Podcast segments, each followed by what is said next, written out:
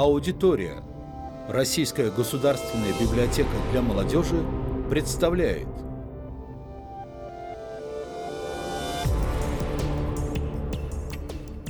Добрый день, дорогие друзья! Сегодня э, с вами вновь неожиданно в 2021 году Александр Кунин, руководитель Центра рисованных историй Российской государственной библиотеки для молодежи. Мы сегодня говорим, естественно, о комиксах, о рисованных историях. И у нас э, в гостях удивительный, весьма себе странный, но безумно симпатичный, удивительный художник-комиксист э, Алексей Трошин. Алексей, здравствуйте. Здравствуйте.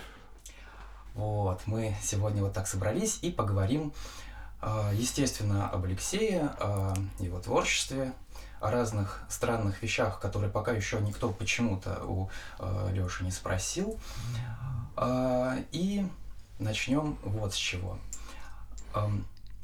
Как тебя лучше всего позиционировать? Ты все-таки э, мультипликатор еще или уже совсем нет, уже совсем комиксист? Я уже давно не мультипликатор, вообще даже, мне кажется, никогда себя не считал. Я художник-комиксист, наверное. Мне кажется, так, наверное, воспринимаю себя. А какую книгу из э, своих вот из своего творчества, да, какое произведение своего творчества ты бы сейчас назвал бы своей визитной карточкой? Ну, наверное, диптих, э, такой полноценный пока на данный момент графический роман. Вот. Сейчас вот жду, когда выйдет его продолжение «Веймарские сны», если бы не вся ситуация эпидемиологическая в прошлом году, комикс был бы уже, наверное, или в сентябре выпущен, или в декабре. А сейчас вот ждем марта, если все нормально будет. Мне хотелось бы, чтобы он стал моей визитной карточкой. Веймарские сны. Веймарские сны, да. История про художника в Берлине 20-х годов, участник Первой мировой войны, который мучительно пытается обрести себя, свое счастье личное, творчески себя реализовать и избавиться от послевоенных кошмаров. Угу. Ну да, на самом деле тема Первой мировой войны, по-моему, сейчас уже в принципе, да, вот я имею в виду в комиксах, а, как-то за тобой закрепилась, и когда произносишь эти два имени, которые ты сегодня тоже уже обозначил, Диптих и Трошин, то все сразу, а, ну понятно, это который рисует про Первую мировую войну. Ну, о творчестве мы еще подробнее чуть позже поговорим, а, а сейчас давай вот о чем. Ну, никого из таких вот художников, э, комиксистов или там издателей нельзя назвать, кто просто взял бы и внезапно возник. У каждого, ну, в тусовке, вот в этом всем пространстве, э, на книжных прилавках и где бы то ни было еще, у каждого есть своя предыстория. И вот мы с тобой познакомились э, уже лет, наверное, 12 назад, да, и тогда еще... Да, да, 12 лет назад, действительно, в 2009 году. Да, это был магазин Панглос, да, там собирался комикс-клуб, э, так тайно, в подполье, в подвале, как и положено. А, это, да, удивительные были встречи, и тогда еще никто не знал, что вот этот вот странноватый молодой человек, с которым мы сталкивались около столика с чаем, э, в конце концов станет вот таким вот Алексеем Трошиным, э, вокруг которого ходят люди и думают, ой, господи, как бы познакомиться с ним, ведь это же такой удивительный комиксист, у нас есть его книжка, еще не подписанная, надо подписать. Вот. Давай пойдем еще дальше. А, ты в каком-то интервью говорил о Бамсе о комиксе Бамси, который был твоим любимым в детстве. Как вообще комиксы пришли к тебе или ты к ним? Так, наверное, если прям совсем по хронологии начать, то мой брат читал комиксы Пиф. Пиф. Да, был такой журнал. Пиф и Геркулес, по-моему, да. правильно называется. Да, мой брат просто занимался французским языком. И в конце 80-х у него были, я уже, я еще маленький тогда был, но уже что-то соображал. Я помню, листал эти журналы, и первый комикс, мне кажется, который я увидел, это был была задняя обложка комикса Пиф и Геркулес, там такой автобус ехал, ракурс сверху был, там четыре этажа, и непонятно, куда едет автобус, то ли влево, то ли вправо. Я, мне кажется, сейчас бы я разобрался, в детстве у меня возникла загадка, то есть куда он там едет. Вот, и это вот, наверное, был мой первый такой комиксный опыт, соприкосновение с какой-то графической такой э, комиксной историей. Потом в 91 году у нас там был такой книжный рынок в городе. Мама меня туда водила, и покупал мне комиксы, которые я выбирал. И мои, по-моему, первые выбранные осознанные комиксы были это Ой, по-моему, студийком как раз и были сборники, да, там кровавая бредятина, какие-то истории были, Аскольд Акишин, там какой-то комикс был такой антиутопический. Я даже срисовывал, мне было 5-6 лет, я срисовывал Аскольда Акишина, копировал. Вот к чему это все привело, да. И очень мне нравился комикс «Приключения братьев Колобков». Вот такой классный, очень классно нарисованный. Прям, ну, мне кажется, сейчас вообще так никто рисовать не умеет. Даже, мне кажется, в Европе он там каждый кадр прорисованный был. А какой там шикарный разворот был там с военной техникой. Ну, естественно, мне это как маленького мальчика, который любит там военную технику, это все очень сильно впечатлило. Вот. И у меня брат тогда еще в то время рисовал комиксы сам. И я, глядя на него, подражал ему, тоже создавал какие-то истории свои. Ну, дурные, конечно, такие были. Вот, ну, наверное, вот такой вот у меня был опыт знакомства. А потом уже через несколько лет уже и Бамси появился. Это, по-моему, 93-й год был. Бам, мне покупал комиксы Бамси. Я их тогда регулярно читал. Но еще параллельно Черепашки-ниндзя. Мне очень нравились Бамси комиксы, вообще А классные. Пиццу любишь? Пиццу, да, вчера съел два кусочка утром, очень вкусно было. А вот ты, эм, ты, значит, не, не москвич, да, сам? Нет, Откуда ты, давай расскажи, никто же не знает. Не, я родился в московском роддоме, так что можно сказать, что я москвич. Но я из города Люберцы. Вот. Ну, сейчас это уже в пределах Москвы. Да, обещают, что в этом году уже станет Москвой вообще официально. Но мне нравится осознавать себя люберчанином, на самом деле. Вот, это здорово. А твой брат, э, он продолжает рисовать комиксы? Нет, мой брат уже несколько десятилетий не рисует комиксы. А что с ним, Ну, чем он ну, он занимается? забросил это все, как бы, мне кажется, я не знаю, когда он последний раз рисовал. Году в 94-м, мне кажется, он, наверное, рисовал последний раз комикс. Но у него никогда не было идеи этим заниматься как-то серьезно. Ну, он очень талантливый, он очень хорошо рисовал, но в 90-е годы, мне кажется, это ни, ни им, ни моими родителями не рассматривалось как что-то такое профессионально серьезное, лишь как какое-то увлечение, хобби, и потом он заканчивал там, поступал сначала, потом закончил институт, потом начал зарабатывать деньги, и как-то семья, и все это для него, мне кажется, каким-то уровнем баловства осталось. А ты давно почувствовал или осознал себя художником, например? Да я до сих пор не осознаю себя художником, мне кажется, до сих пор балуюсь. Для меня это такое развлечение, потому что я больше ничего другого не умею. Но, тем не менее, а художественная школа или что-то такое, как вообще получилось, что ты в какой-то момент поступаешь вот в этот вот э, э, мультипликационный техникум?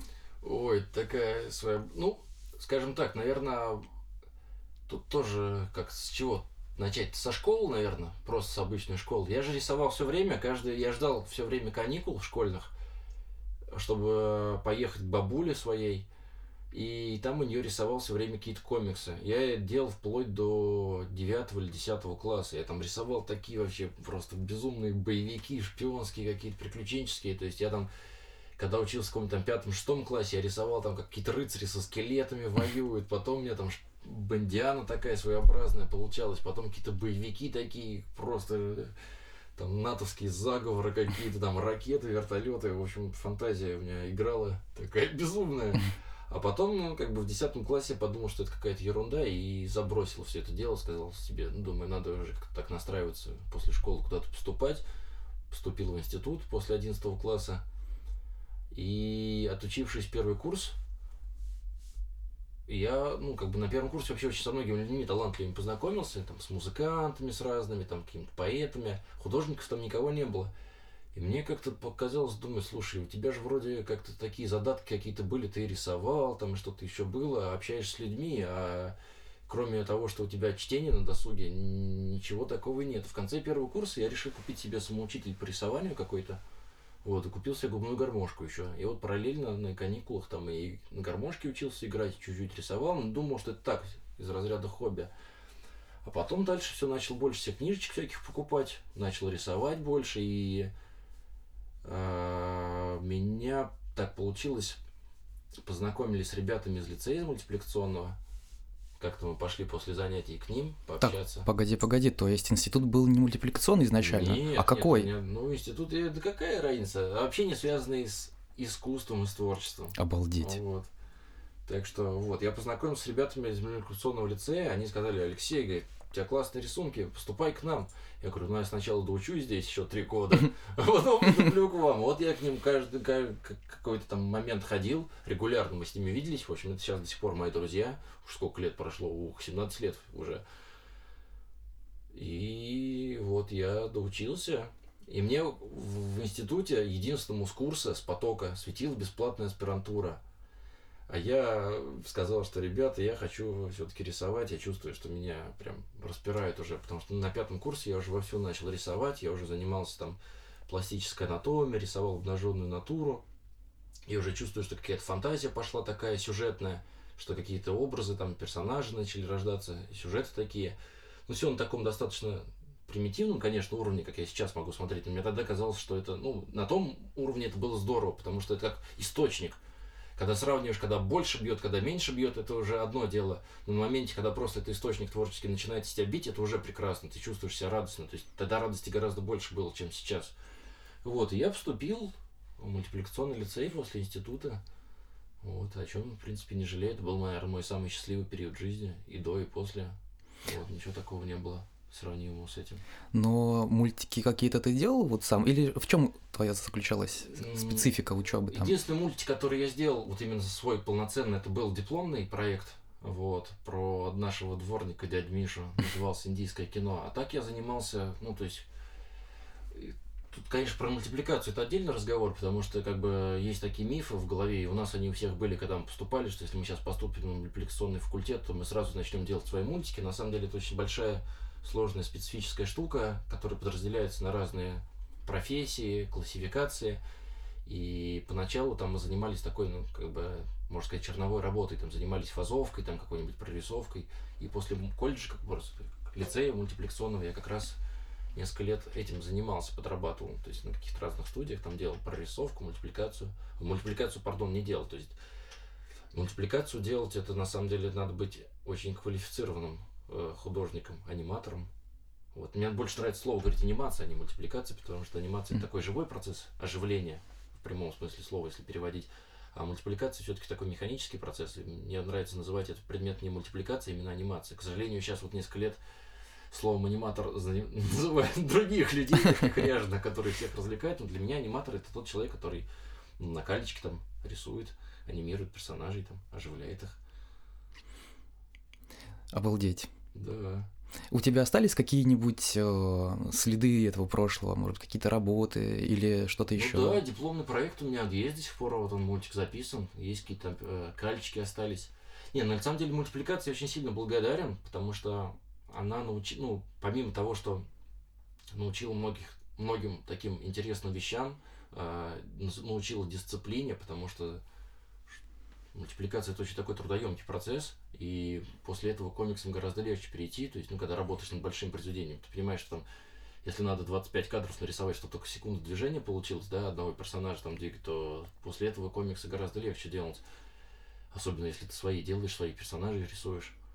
Мультипликация научила меня многому вообще, и как бы научила создавать персонажей, то есть раскрыла, по крайней мере, потенциал в этот, то есть поверил в себя. То есть, когда ты учишься и понимаешь, что если ты уйдешь в мультипликационную сферу, ты все-таки будешь работать в большом коллективе, и ты будешь частью этого всего, и мало самостоятельности какой-то будет.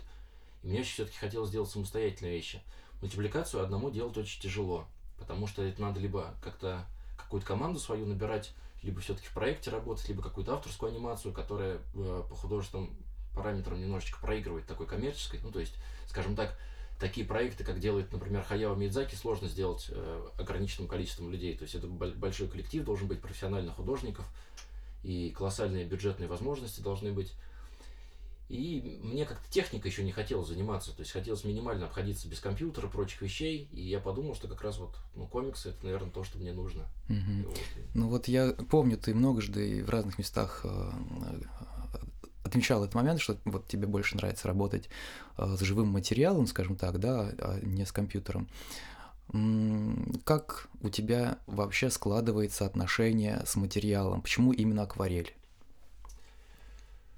Акварель, акварель. Да, вот сложно мне сейчас, кстати, понять, почему я к акварели пришел. Я очень любил гуашь, когда учился э, на мультипликатора, вот именно на живописи. Мне нравилось гуашью писать.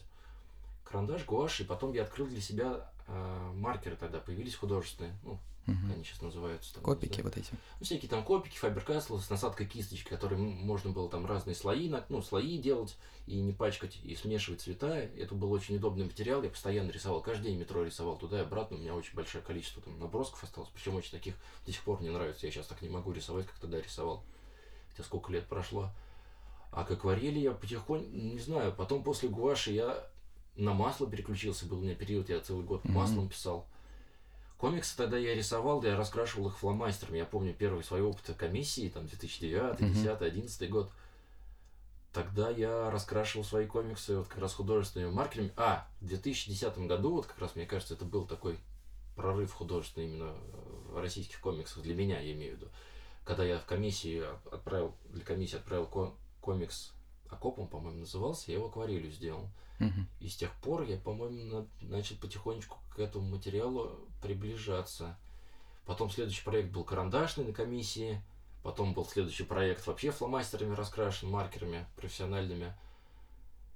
И я уже даже вообще не помню, как, как-то мне, как-то вот, не знаю, попалась она мне акварель в руки каким-то образом потихоньку. А, все, я вспомнил этот момент. Это был какой-то коммерческий проект неудачный э, с моим коллегой, да.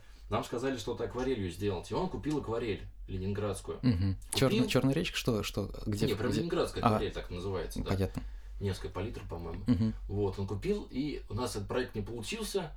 Он мне отдал дорогую бумагу акварельную французскую. Вот, говорит, все, оставь себе, и акварель тоже себе забери. Я думал, ну, раз у меня лежит свой собственный набор акварели, давай-ка я его буду потихоньку осваивать.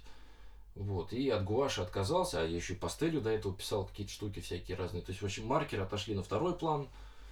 Пастель я вообще забросил, масло уж тоже вообще даже не вспоминаю. И все. То есть акварель стал моим таким материалом. А помнишь, э, несколько лет назад, ну не помню уже сколько, привозили Андрея Аринушкина в Москву.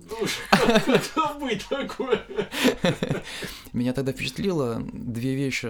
С одной стороны, как меняется цвет, да, он же использовал все, что под руку попадет. Там вино, чай, неважно, все это у него шло в производство. Коньяк. Коньяк, да. И э, когда бумага, и он работал мокрым по мокрому, да, то есть он сырому называется. по сырому вот терзал бумагу только так, говорил, что ее нужно там, ну, он другое слово использовал. Не будем это сейчас озвучивать. Но на меня это вот тогда произвело большущее впечатление. А вот для тебя в работе с акварелью есть какие-то моменты, а, особенно вот чарующие, или вот то, что тебя прям вот каждый раз ты получаешь безумное удовольствие, именно вот что вот оно такое?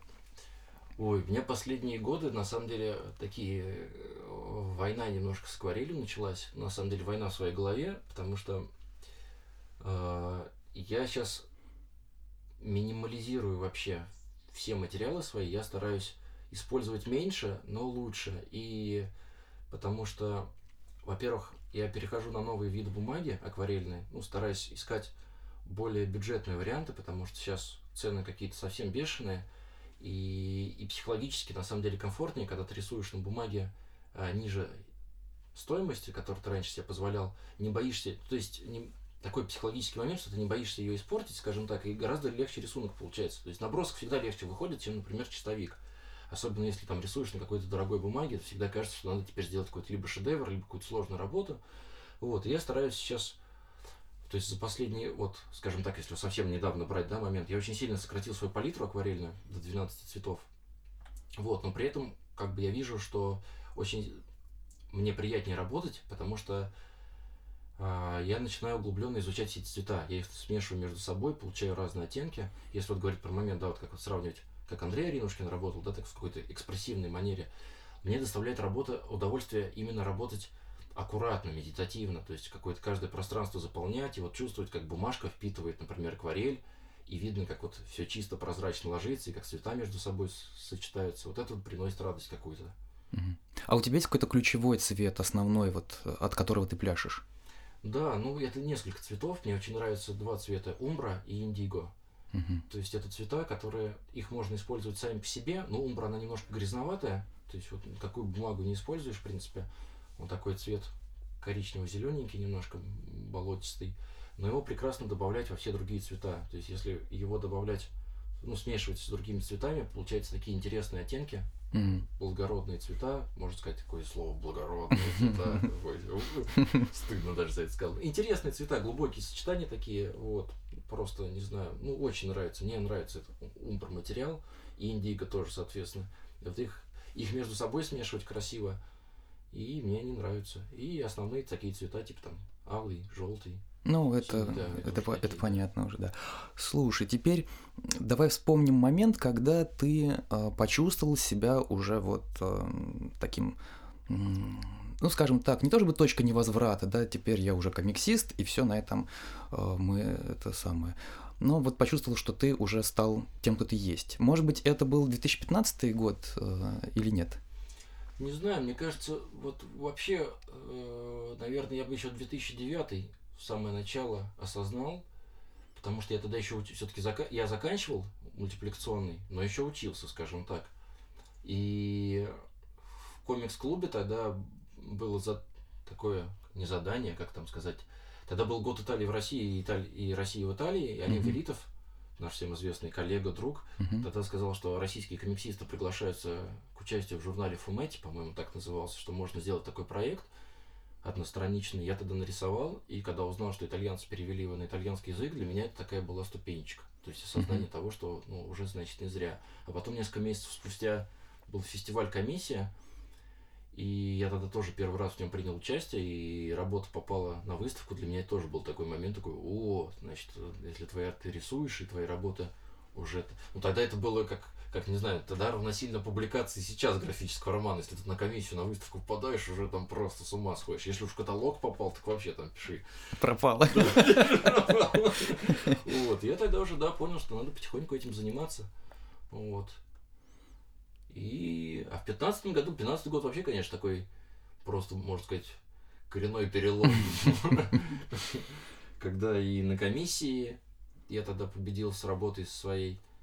Вот, и потом Комикон с первой аллеи авторов был. И я тогда первый большой графический роман начал делать. И тогда уже какие-то публикации были, и российские, и нероссийские. И тогда уже как-то прям почувствовал, что действительно, ну, ты уже входишь в эту штуку серьезно. А, и тогда еще начались мои занятия профессиональные по комиксам. То есть я уже как педагог выступал не просто там по рисунку, там живопись, которую я раньше там преподавал, например, наброску, там скетчингу, а именно уже я начал преподавать раскадровку комикса, и тогда уже позиционировали меня люди как такого комиксиста-профессионала. Да, 15 год я тоже никогда не забуду. Да. А, ну, э, как это называется, диптих, да? Но ведь до диптиха еще было что-то. Ну, до диптиха были маленькие работы, то есть за большое ничего такое я не брался. То есть потому что у нас же тогда индустрия-то не развита была сама по себе, я имею в виду для российских авторов. То Мгм. есть это либо какие-то там самоздаты, э, какие-то андеграундные работы, либо в сборниках. Первый сборник э, тематический, в котором ты участвовал, помнишь? Э, такой. Ну, я, это комиссия были сборники, в которых я Мгм. участвовал. Соответственно, э, сборник «Чердак» был, Мгм. это 15 год. А В 2014 году я в Польше опубликовался в журнале Кракерс. И какие-то... Я вот на самом деле сейчас забываю, мне периодически они вспоминают, и думаю, о, я, оказывается, здесь публиковался, оказывается, здесь. Ну так, мне кажется, наверное, все-таки фестиваль комиссия, каталог, пусть будет вот этот отчет. Приятно, почему нет? Аскольд Акишин, о котором мы сегодня уже упоминали, он а, все свои действия абсолютно, там где-нибудь афишу нарисовал, а, какую-то обложку, где-то он все собирает, коллекционирует, у него есть такой домашний музей имени самого себя. Аскольд Акишин. Да, ну вот мы с тобой улыбаемся, но это правильно, потому что вот теперь можно очень быстро восстановить в памяти, где что было, какие выставки и так далее. Я знаю, например, что когда мы подружились с Фибдо, а, это фестиваль Интернациональ де, Пан де Сине, что-то там в Алжире, а, вот, на самой первой экспозиции там были твои тоже работы. Что у тебя с э, географией вообще? Где у тебя еще? Но ты за рубеж еще так и не ездил, насколько я понимаю. С выставкой С- своей. Именно со своей выставкой, да. Я, я был как педагог за рубежом, меня приглашали, а вот именно по художественной части как раз не получилось. Вот эта вот выставка в Алжире, Мгм. она, к сожалению, прошла мимо меня. То есть а, меня, пригласи, меня пригласили, Аскольда Кишина пригласили как людей, которые в России специализируются по Первой мировой войне. Мгм. Выставка была в 2014 году, посвященная, соответственно, столетию войны. Это был большой вообще для меня такой шок. Меня, и Аск- Аскольд для меня тогда был вообще просто такой гуру вообще. Мгм. Это сейчас я с ним могу там по понебратски там пнуть его, Аскольд Евгеньевич, пойдем там в магазин. А тогда для меня там Аскольд, Аскольд. И когда нас позвали, думаю, ну это вообще это и какое-то просто признание вообще. Можно после этого и заканчивать жизнь свою. Все, это высшая точка. А у меня тогда загранпаспорта не было. Да, я соответственно, Моя помню. поездка сорвалась. Да, но мои работы там были представлены. Мгм. Потом, соответственно, если уж так перечислять, какие, где я еще участвовал за, границей. Да, за границей. В шестнадцатом году э, в Америке была выставка. Да, делали Вот. такой, да. Э, т-т-т-т-т. Я так не в хронологическом порядке буду. В Корее, в Южной, Да, это был год 19 да, 19 год. 19 Вот. Э, В Брюсселе в двадцатом году Мгм. с проектом Chronicus. Надо от обратного идти. Так, в Австралии меня не было. В Африке так, это алжирский Алжир, фестиваль, да. В Европе, соответственно, Брюссель. э, В Азии Корея и Америка, соответственно. Вот, по-моему, может быть, что-то еще было, но это уже и и не имеет значения никакого. У тебя получается так, что большая часть твоих работ так или иначе связана с литературой. Ну, я понимаю, что это случайность, у тебя не было такого прицела, что вот литература там и все такое. Но тем не менее, писатели Революция сборник был, комикс-паблишер. а, Вот Лев Толстой мощный сборник волшебный, мы о нем говорили здесь, в этой студии. Сейчас а, на перспективе а, Достоевский, который скоро выйдет, да? Прям совсем, да. На днях. И потом после Достоевского будет еще Волошин, да? Вот насчет Волошина только до меня какие-то слухи доходят, от меня скрывают эту информацию. Сказали, что вроде бы... Не знаю, с Волошиным давайте темная история. Да, про, Волошина пока помолчим. Волошин. Волошин, Трошин. Трошин Волошин, да. В «Писателе революции» у тебя история была о Бунине. Ты сам выбирал, что вот про Бунина Да. будешь писать? Да. Ну, скажем так, с писателями революции вообще такая история получилась, что, в общем, изначально я эту историю рисовал для сербского сборника «Линия фронта» Мгм. про Первую мировую войну, и потом мы уже включили в сборник писателей революции. Для начала тогда Дмитрий Романов, сценарист, написал четыре сценария, и один из сценариев, который я прежде всего хотел взять, это был сценарий про Николая Гумилева. мгм. Это у меня такая много-много лет была мечта нарисовать комикс про Гумилева. Я все время ее откладывал. И в пятнадцатом году еще Дмитрий Романов мне предлагал сделать со- историю такую двойную и про Блок одновременно, и про Гумилева. Я думаю, нет, еще не пришло время. Потом, когда он в семнадцатом году предложил, я думаю, не пришло время. И когда я в прошлом году уже осознал, в начале года, в 2020 сказал, все, ребята, я делаю комикс про Гумилева, большой графический роман, опубликовал пост на Фейсбуке, мне пришло сообщение от Андрея Дроздова. Естественно. Он говорит, Леша, а мы уже со Скольдом нарисовали этот комикс, просто не афишировали. И я такой, вот моя мечта и умерла сделать комикс про Гумилева. Хотя я уже столько материалов про него прочитал, там биографии всякие разные, там источники, письма, ну, соответственно, поэзию его. Но, видимо, не судьба. Ну, это не судьба, и мешает. поэт- И, тогда вот, когда был, если бы я знал тогда, что про Гумилева я не сделаю никогда, я бы, наверное, тогда про Гумилева все-таки нарисовал бы ту историю. А то, получается, я нарисовал как раз упомянутый Аскольд Акишин, а потом еще и большой графический. Мне кажется, изда я тогда про Гумилева, возможно, бы Андрей предложил бы мне нарисовать. Но вот судьба повернулась так, но как повернулась, так повернулась. Да, я помню момент в гостях у Аскольда Акишина мы подбирали а, уже оригинальные материалы для выставки той самой в Корее, и в этот момент разва- раздается звонок, а, звонит Андрей Дроздов, предлагает а, Аскольду а, вот это вот самое участие. Вот видишь, как все переплетается, забавно. Да. А вот Дима Романов, откуда он взялся вообще? О, Дим Романов это вообще мой друг юности, тамилинский рокер такой. Я на концерты его ходил в 2005 году, он там на сцене с патлами с длинными бегал, там Обалдеть. металл пел вообще, да, и такой вот, ну, он... Я познакомился с ним через своего сокурсника, вот у меня был такой друг прекрасный, Андрей Измайлов, который, в принципе, наверное... Ну, сейчас у нас есть в Фейсбуке. Да, ну где-то он там есть, и, да, но я просто с ним уже не общаюсь. Разошлись жизненные пути, взгляды на жизнь поменялись. А тогда это был очень мой близкий друг, сокурсник, и, наверное, человек, которому я обязан, наверное, своей творческой жизнью, потому что он меня все время вдохновлял, он рок-музыкант, гитарист очень классный, и он мне все время говорил, что, ну, нельзя, в общем, прятать свои штуки какие-то жизненные, э, вот, надо их развивать, и он меня познакомил как раз с ребятами из лицея. Мультипликационного, он мне открыл, соответственно, лицей, Ну и вообще вдохновлялся, всячески поддерживал, когда у меня какие-то жизненные кризисы были, по юности какие-то сомнения, неуверенность в себе, он всегда говорил, что... Это Измайлов? Да, это Андрей Измайлов. И вот и через него я познакомился как раз с Дмитрием Романом еще в далеком 2004 году. Вот. Угу. И вот с тех пор как-то вот мы с ним дружим. Но он же не сразу начал заниматься комиксами, ведь конечно, верно? Конечно, конечно, нет, нет. У него он далеко не сразу, там сколько лет прошло. Но он литератор. Да, он, он же по образованию писатель, э, отучился, как это называется, Литинститут. Литинститут, да. да. И, ну, мне кажется, только с года с 15 вот, когда мы начали с ним в гости ко мне приезжал, на сидели, он доставал на стол там кусок метеорита, и за бутылочкой красного вина мы обсуждали с ним творческие планы, я как раз рассказывал ему про свое участие в фестивале комиссия, какие-то свои проекты. А, вот, кстати, такой момент, я все время его забываю, это Ничего, что мы так ответвление такое Нормально. делаем. Это, наверное, про акварель, наверное, может быть связано, про большое произведение. Я не знаю, как это все, к чему, как я к этому пришел. В 2013 году меня стукнуло нарисовать большую историю графическую. Прям вот большую-большую. О чем? Это была история про летчика Первой мировой, которого сбили, и он подбива, подбирает э, раненого лиса. И вот едет через фронт. Вот.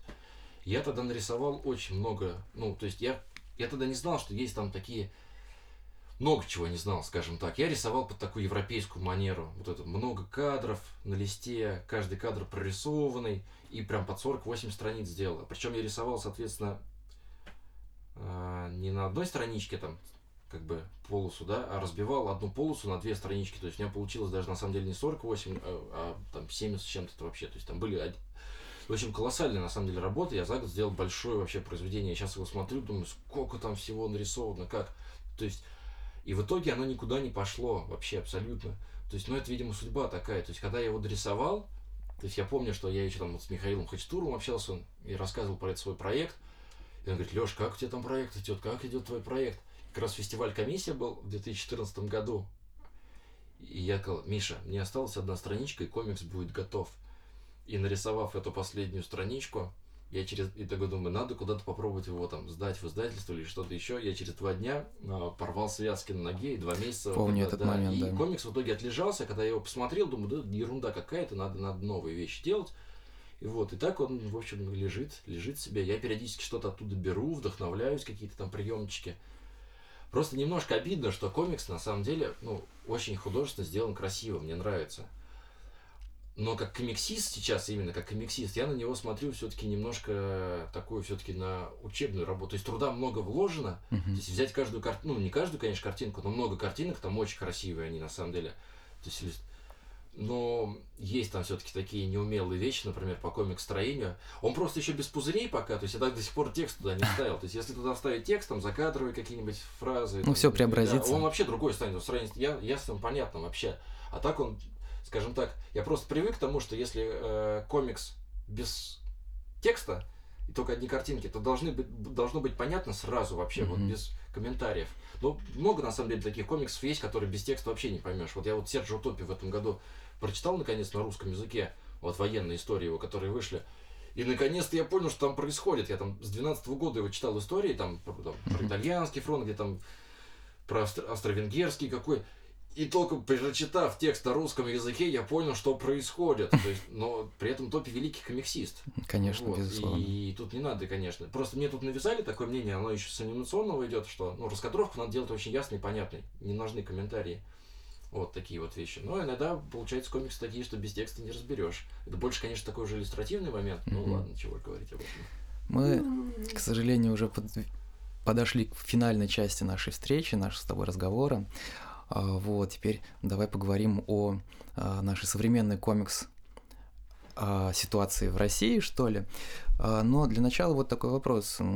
Как ты, как человек вот изнутри, видишь этот совет для начинающих комиксистов? Вот как понять, что ты комиксист? И если ты понял, что ты комиксист, то на что надо делать основной упор в своем развитии?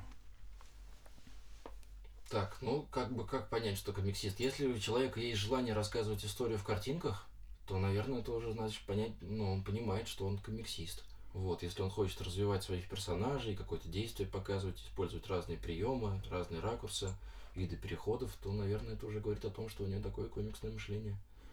Вот, а на что упор делать? Ну, я с Мишей Хачатуровым, нашим известным переводчиком, много лет дружу и общаюсь с ним про европейских комиксистов. Он говорит, что всегда упор надо делать все-таки на раскадровку. То есть не на качество рисунка, а именно прежде всего на раскадровку. То есть, чтобы действительно а, человек, который, например, не знает языка, или там комикс без текста, да, чтобы по раскадровке сразу было ясно, что происходит. То есть не надо было человеку ничего объяснять. Ну вот герой-то пошел сюда, вот здесь он зашел. Нет, так это уже не работает. То есть раскадровка должна быть ясная, вообще без слов, без всяких пояснений. То есть зритель должен уже без раскадров... раскадровки, без текста понимать, что происходит. Это прежде всего, то есть такое вот именно раскадровочное мышление кадровое. Мне вот кажется, что такие очень крутые раскадровки, они вот, например, у комиксов по сценариям Нила Геймана и у Корта Мальтеза, вот, да, вот у, у Гапрата. А у тебя какие а, такие вот опорные, что ли? Для меня самый главный такой вот художник, комиксист, раскадровщик, это Стефан Левалуа. Угу. Вот его комикс «Мой», там, или «Арк», он... А, он есть у нас в библиотеке, да, да. В разных. В оригинале. Да, он без, без текста, вот, там текст только в отбитках глав присутствует, то есть в кадрах вообще текста никакого нет. Но это гениальный комикс.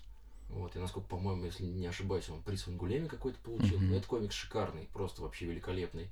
При этом он нарисован, по-моему, только тушью. Да, он черно-белый. Да, ну там тушь или акварель, я не знаю, но черно-белый. Угу. И достаточно такой графичный, но он потрясающий. Вот сколько лет я его изучаю, а, наверное, он у меня в руках с 2010 года.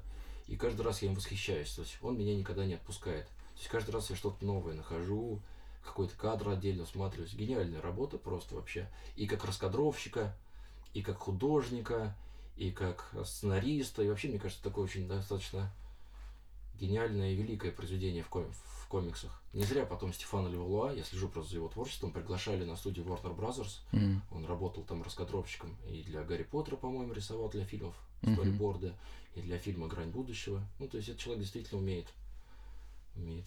А из русских авторов, вот кто тебе нравится, как работать с раскадровкой? Провокационный вопрос, конечно, я понимаю, но мне тем кажется, не менее. Алим Велитов очень классно делает раскадровку. То есть, ну, он такой мастер ясной раскадровки именно, что у него uh-huh. все ясно и понятно. То есть, но при этом оно еще и с юмором, с таким все сделано. То есть, uh-huh. такие не... и всегда какое-то по кадрам хорошее решение. Алин работает очень здорово именно по раскадровке. А кто-нибудь еще? Есть у тебя какие-нибудь такие на примете? Нет, вот таких вот прям, чтобы именно раскадровка. Я могу назвать других авторов, но они мне нравятся именно как целиковые произведения. Например? Так, или графические штуки. Ну, фу -фу. Аскольд Акишин. Ну, это понятно. Аскольд Акишин. Мне очень нравится комикс Наташи Фомичевой в сборнике про Льва Толстого. Он визуально вообще, мне кажется, просто безупреченный. И сама история очень такая невероятно медитативная, что-то в стиле Тарковского. На самом деле, я сам бы такие комиксы хотел бы рисовать, вот именно по стилистике, по сюжетам. Такой вот, ну, именно не развлекательная, а такая медитация. Оля Лаврентьева, соответственно. А, ну классный комик, раскадровщик уже забыл совсем. Это Николай Писарев. М. Вот. Э, У него же много комиксов, почти, в принципе, все, что я знаю. Это комиксы его без слов. Он Грамотный раскадровщик, очень здоровский. Вот. Очень хорошо все делает. Просто как бы Коля он рисует а, в цифре, я все-таки прежде всего для себя выбираю людей, которые рисуют живыми материалами, такими Мгм. там акварелью, тушью, перышком.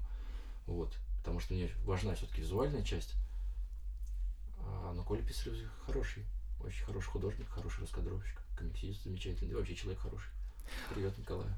Я уверен, что он прослушает этот наш с тобой. А, ну еще если так уж упоминать, там Вячеслав Бугряков, конечно, мастер гениальных комиксов, э, юмористичных, да, при этом как бы там сам рисунок у него такой своеобразный, но к его сюжетам подходит как нельзя лучше просто. Э, Я все время жду с нетерпением его новых работ, когда он где-нибудь там выкладывает в Фейсбуке или там на конкурс какой-нибудь фестиваль комиссия пошлет. Я хочу просто до слез, потом статы разбираю его комиксы. Он тоже, мне кажется, гениальный раскадровщик и вообще гениальный такой сценарист. Ну, а что ты думаешь, в принципе, о нашем современном э, мире комиксов в России? Ведь у нас вот э, уже сколько лет проходит Комикон. Кстати говоря, про Комикон тоже будет вопрос. Ведь это же был, наверное, большой стресс, когда ты попал туда первый раз. Да не очень. Нет, первый раз это наоборот было очень классно. Я еще и со Скольдом Макишиным сидел Ну за одним да. столом, да. Он много у меня научил. С тех пор я другой. Так, что про комикс-индустрии? Какой вопрос? я? Что ты вообще думаешь о нашем современном комикс-мире? О российском, да? Да, именно про российском, да. э, Да, не знаю, что сказать. Я пока сейчас... Мне было гораздо легче, когда я этого всего не знал, когда я просто рисовал. Для меня как-то все было такое чистенько, светленько. Я, мне кажется, жил как в мире телепузик. Солнышко встает, все друг другу радуются. Потом я узнал, что многие друг друга не то, что не любят, а там есть конкуренция, друг друга ненавидят, что одно издательство ненавидит, ты, это там какое-то такая вообще трешанина началась. Я думаю, зачем я в это сунулся вообще? Просто как бы рисую и рисую, да. И тут куча издательств, какие-то люди, каждый друг на друга там... Нет, нет, на самом деле, может, все хорошо, это я так не знаю воспринимать. Ну, мне, скажем так, нет, знать, наверное, это все как бы не получится не знать, если ты в этом уже варишься там лет 5-6. Но, скажем так, легче, конечно, все-таки в своем творчестве оставаться и как бы просто там сдавать работу, она выпускается, рисуешь дальше и все, а не в каких-то там вот этих таких пространственных баталиях участвовать. У нас сейчас в России больше 30 издательств, э, которые выпускают комиксы. У тебя есть какие-то фавориты? Вот э, за какими издательствами ты следишь? Да.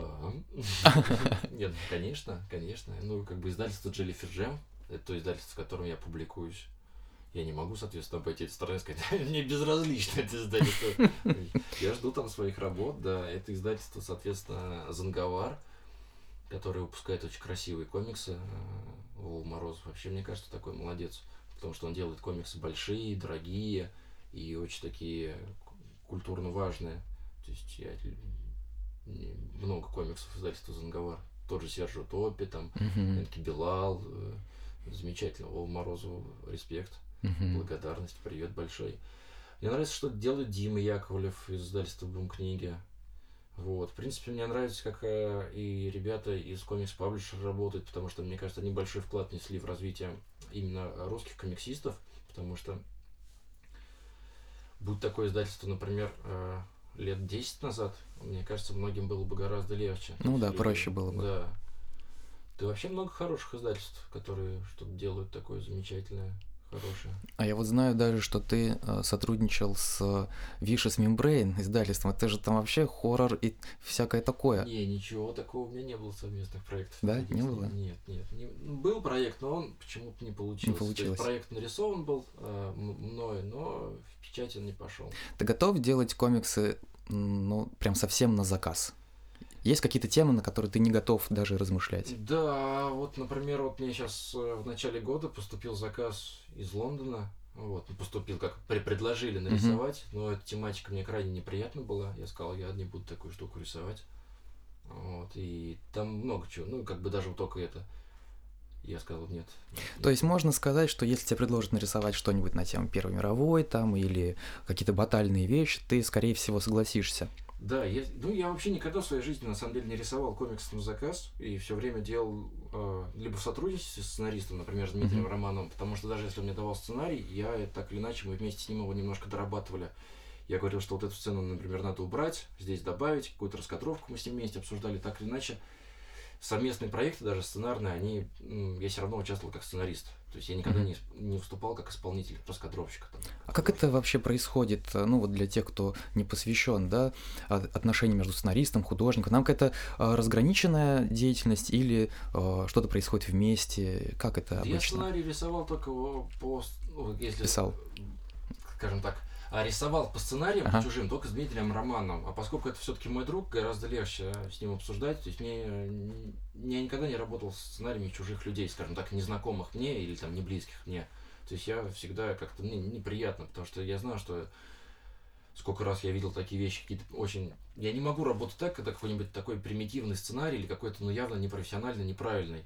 Пусть там тебе могут за него там деньги заплатить, предложить напечатать, или там, если тематика, например, не близка, и ты понимаешь, что, ну, не хочется выступать просто как исполнителем, есть какое-то пока этическое еще чувство, не знаю. Что? Нет, такой говоришь, еще. Еще, да, но мало ли, может, так жизненные обстоятельства повернуться, я скажу, ребята, давайте заказы любые, мне нужны деньги, там что угодно, начну рисовать. Ну, не знаю, не знаю, не знаю. Все время вспоминается, например, Стивена Сигала, который там в конце 90-х годов сказал, я устал сниматься в боевиках, и я там хочу более благостные фильмы делать. Потом какой-то там поругался с непонятно с кем, с продюсерами, и после этого мало того, что еще больше стал сниматься в этих боевиках, так они еще и такого качества низкосортного стали делать. Там просто вообще. Раньше хотел в кинотеатрах, там выходил, кассу забирал, был нормальный актер, а сейчас, то есть хотел наоборот, а получилось еще хуже. Как ты относишься к супергероике?